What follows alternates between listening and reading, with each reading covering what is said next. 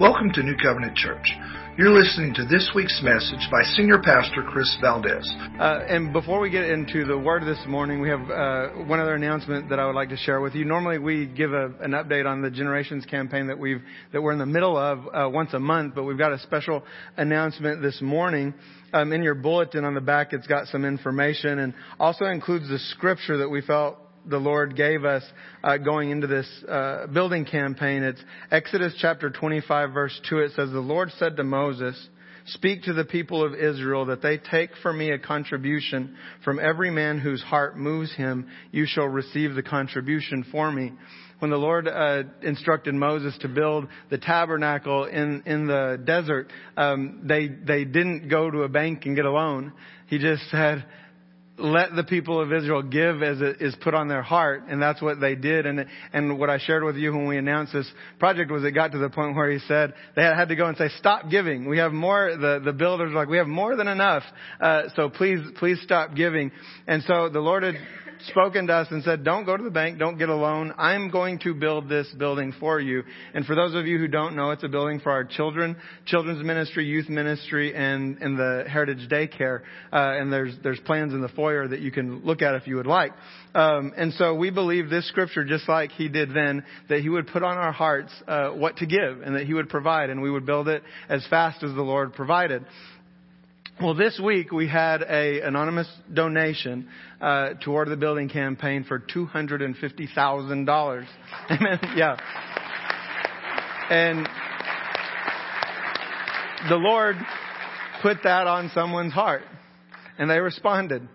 Uh, and and whether it's fifty dollars or two hundred and fifty thousand dollars, whatever the Lord puts on your heart, be obedient, and He's going to provide the rest.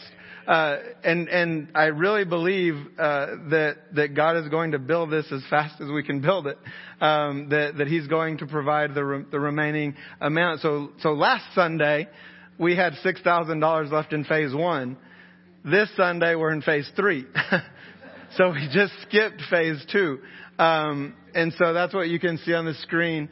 Uh, zero remaining in one, zero remaining in two, and now $340,000 remaining in, in phase three. Um, and so God is faithful. In addition to that, uh, the donor has is, is pledging an additional $25,000 as a match. Um, so between now and March, if the congregation uh, does twenty-five thousand dollars, we'll get an additional twenty-five thousand dollars. So, um, which I I have no doubt in that time frame uh, that that we'll we'll do that. Um, so just want to present that to you. It's definitely a praise report, very exciting. Um, God pays for what He orders. when he when he places an order, you can count on the fact that he'll pick up the bill, and he's doing that. And we're so thankful for each and every one of you uh, for just following what that scripture in Exodus says, asking the Lord and being obedient to what He puts on your heart. Um, if you'll turn your Bible to John chapter one, we'll get into the Word this morning. And as you go there, I've got a question that I want to start out this morning. And that question is, have you ever had the thought? If I knew this was going to turn out this way, I would have never done that. Fill in the blank with what those, you know, with what it was you did and how it turned out. If I knew it was going to turn out this way, I never would have done it. We've, all of our lives are full of regrets, are they not? You know, that we, we can look back. I shared with the first service, I have a, kind of like a, I think he's a second or third cousin. Um, he went out with some friends one night and they uh, had a BB gun and and shot up some buildings. And I think they, you know, hit a bill. I don't know if it was like a post office. It was something that took it to a whole nother level, you know. And so literally went to prison for years. And I know that that he had to look back on that night and think, if I just hadn't have gotten that car if I just hadn't have done that. And our lives are full of things like that from life and death situations that we can look back on or that we know of other people and other circumstances and be like, if they just had have, you know, gotten in the car 10 minutes later. If, if, if. And we look back at these things and we would have done things so different. And you may be thinking this is a really weird way to start out a message on Christmas. What does this have to do with the birth of Jesus Christ? And I'll tell you, our Heavenly Father had a plan from before creation. And while we don't know what tomorrow will bring, He does. And He wouldn't change a thing.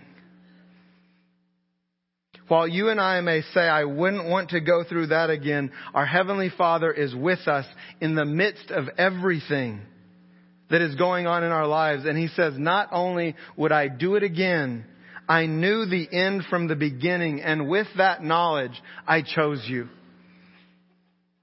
I chose to create this world. I chose to create you, knowing everything that would happen. I want us all to come to the realization this morning that Jesus Christ wasn't a last minute fix to a mistake. He was the plan from the beginning. John 1 verse 1 through 4 says, In the beginning was the Word. And the Word was with God. And the Word was God. He was in the beginning with God. All things were made through him, and without him was not anything made that was made. In him was life, and the life was the light of men. Jesus is the Word. This is one of my favorite passages in the Bible, and not just for its eloquence, but for the truth that it communicates. Jesus was in the beginning, and in him from the beginning was life and he was the light for all mankind. Revelation chapter 13 verse 8 says the Lamb, Jesus Christ himself, was slain from the foundation of the world. The Father and the Son knew before the foundation, before they decided to create anything, they knew what it would cost. The Son knew He was going to have to lay down His life for us. The Father knew that He was going to have to sacrifice His Son. And they both said it's worth it. Jesus Christ is proclaimed throughout the Old Testament. Literally from the very beginning. How many relationships in your life can you look back on today that are no more? And we would say, if I knew that relationship was going to end that way, I would have never gotten into it in the first place.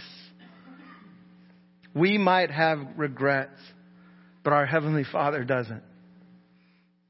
He knew beforehand that we would walk away from a perfect relationship with Him, a relationship that we were created for. But rather than changing His mind, he said, I'll allow my son to pay the price to restore that relationship. My son is willing to pay the price, and I'm willing to let him. Psalm 139:16 is written about us, but it goes uh, and illustrates this same point. It says, In your book were written, every one of them, the days that were formed for me, when as yet there was none. He's saying, Lord, you knew everything that would happen in my life, and you still chose to create me. You brought me into this world. You knew beforehand, and you loved me anyway. Before we get to the Christmas story this morning, I want to show you two examples of the foreknowledge of the Father, of prophecies that were given almost 2100 years before Jesus Christ came to the earth and was born through his mother Mary, God promised Abraham that all the nations would be blessed through his seed, through Jesus Christ. Abraham was saved by his faith in God's promise. Abraham's faith in the promise of Jesus Christ. Galatians 3, 7 through 9 says, Know then that it is those of faith who are the sons of Abraham. And the scripture, foreseeing that God would justify the Gentiles by faith, preached the gospel beforehand to Abraham, saying, In you shall all the nations be blessed. So then those who are of faith are blessed along with Abraham, the man of faith. The gospel was preached beforehand to Abraham. Jesus Christ was preached before his birth. I love this scripture. The gospel, the good news of Jesus Christ, of our salvation, of the salvation of the world, offered by our Heavenly Father to all nations, was preached beforehand. Then a few verses down in Galatians 3:26 it says, "For in Christ Jesus you are all sons of God through faith." For as many of you as were baptized into Christ have put on Christ. There's neither Jew nor Greek. There is neither slave nor free. There is no male and female, for you are all one in Christ Jesus. And if you are Christ, then you are Abraham's offspring, heirs according to the promise. Heirs according to the promise through faith. This is good news. Then over 1300 years later and still 700 years before the birth of Jesus Christ, God spoke through the prophet Isaiah. Not just that he would come, but also what he would accomplish when he came. In Isaiah chapter 53 verse 4 through 6 we read, Surely he has borne our griefs and carried our sorrows. Yet we esteemed him stricken, smitten by God and afflicted. But he was pierced for our transgressions. He was crushed for our iniquities. Upon him was the chastisement that brought us peace, and with his wounds we are healed. All we like sheep have gone astray. We have turned every one to his own way, and the Lord has laid on him the iniquity of us all. And then in Isaiah 61 verse 1 through 2, it says, The Spirit of the Lord God is upon me because the Lord has anointed me to bring good news to the poor. He has sent me to bind up the brokenhearted, to proclaim liberty to the captives and the opening of the prison to those who are bound, to proclaim the year of the Lord's favor.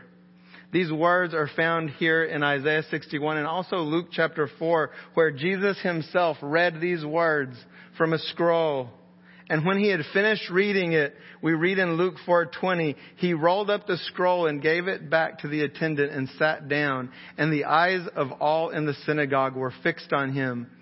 And he began to say to them, "Today this scripture has been fulfilled in your hearing." Jesus Christ himself confirmed these prophecies of him in Isaiah 700 years before his birth after thousands of years of foreshadowing and prophecy, thousands of years of the Father working out every detail in advance, it was finally time for the fulfillment of all the promises. Read along with me in Luke chapter 2. You can turn there in your Bible, or it'll also be on your screen. It's Luke chapter 2, verse 7.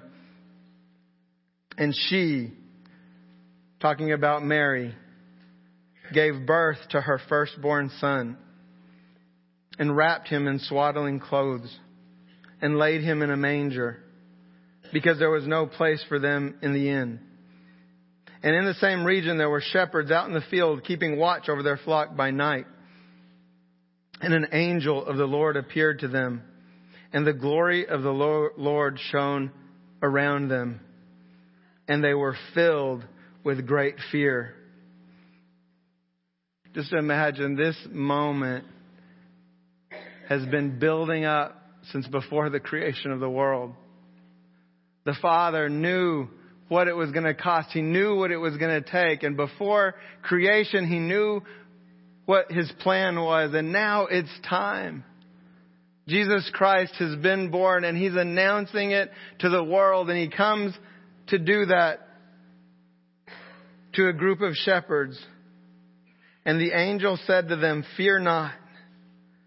For behold, I bring you good news of great joy that will be for all people. For unto you is born this day in the city of David a Savior, who is Christ the Lord. And this will be a sign for you. You will find a baby wrapped in swaddling clothes and lying in a manger, and suddenly there was with the angel a multitude of the heavenly host praising God and saying, Glory to God in the highest and on earth, peace among those with whom he is pleased. And when the angels went away from them into heaven, the shepherds said to one another, Let us go over to Bethlehem and see this thing that has happened, which the Lord has made known to us the angel of the Lord said, I bring you good news of great joy for all people. Good news.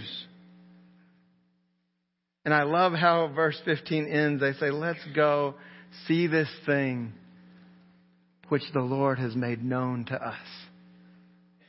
He didn't keep it a secret. He prepared the way. yeah, good old Siri. He prepared the way for us and He made it known. He wants a relationship from the beginning to the end. The Father has desired to be in relationship with you. And He wants you to know about it. He made it known literally with a host of angels proclaiming that He'd come. And he didn't say, I came to give you a bunch of rules. I came to burden you. I came to make you feel guilty. They said, no, we come with good news of great joy. The Savior, Christ the Lord, has been born. He's coming to set you free. He's coming to make you alive. He's coming to be there for the poor. He's coming to heal the brokenhearted. That's why he's coming. It's good news of great joy. And he's made it known. In John chapter 19 verse 30, it says that Jesus was on the cross. And it says, he said, it's finished. And then he sighed and released his spirit and died. Before that moment, he wasn't thinking, if I knew it was going to turn out this way, I'd have done it different. If I'd have known it was going to end here, I might not have been so bold. I might not have said everything that the Father told me to say. I might not have been so obedient. None of those things crossed his mind. He said, everything that we planned on turned out just like we said it would. We did it, Father. We did it. It's finished. I'm done. And He gave up His Spirit to set us free, to bring us life, to heal the brokenhearted, to be with us in every situation, in every circumstance that we go through. And we would look at that and say, He lost. The cross doesn't look like victory, but it's the greatest victory there's ever been. It's good news of great joy. The Father calls us to be obedient to His Word. He doesn't call us to be responsible for the results. I was reminded of the story of Shadrach, Meshach, and Abednego. In the Old Testament, they were told they had to bow down to this idol that the king had made. And they knew who they served. They knew they only served the Lord. And they said, we will not bow down. We know what God requires of us. We will not. And they talk to the king and he heats up the furnace hotter and he says, you're going to bow down or you're going in the fire. And I love their response. They say, whether the Lord saves us or not, and He is capable of saving us. But whether He does or not, we will not bow down. We are going to follow. Thank you for listening to this week's message. For more information or to listen to past sermons, go to newcovenantlampasas.com.